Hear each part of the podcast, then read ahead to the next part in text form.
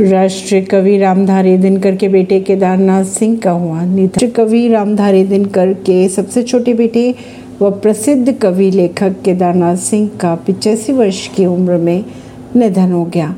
उनके निधन पर शोक जताते हुए केंद्रीय मंत्री गिरिराज सिंह ने लिखा, केदार बाबू ने बीमारी से जूझते हुए दिल्ली के अस्पताल में अंतिम सांस ली। उन्होंने आगे ये भी लिखा कि सभी उनके निधन से दुखी हैं, प्रभु उनकी आत्मा को शांति दे। नई दिल से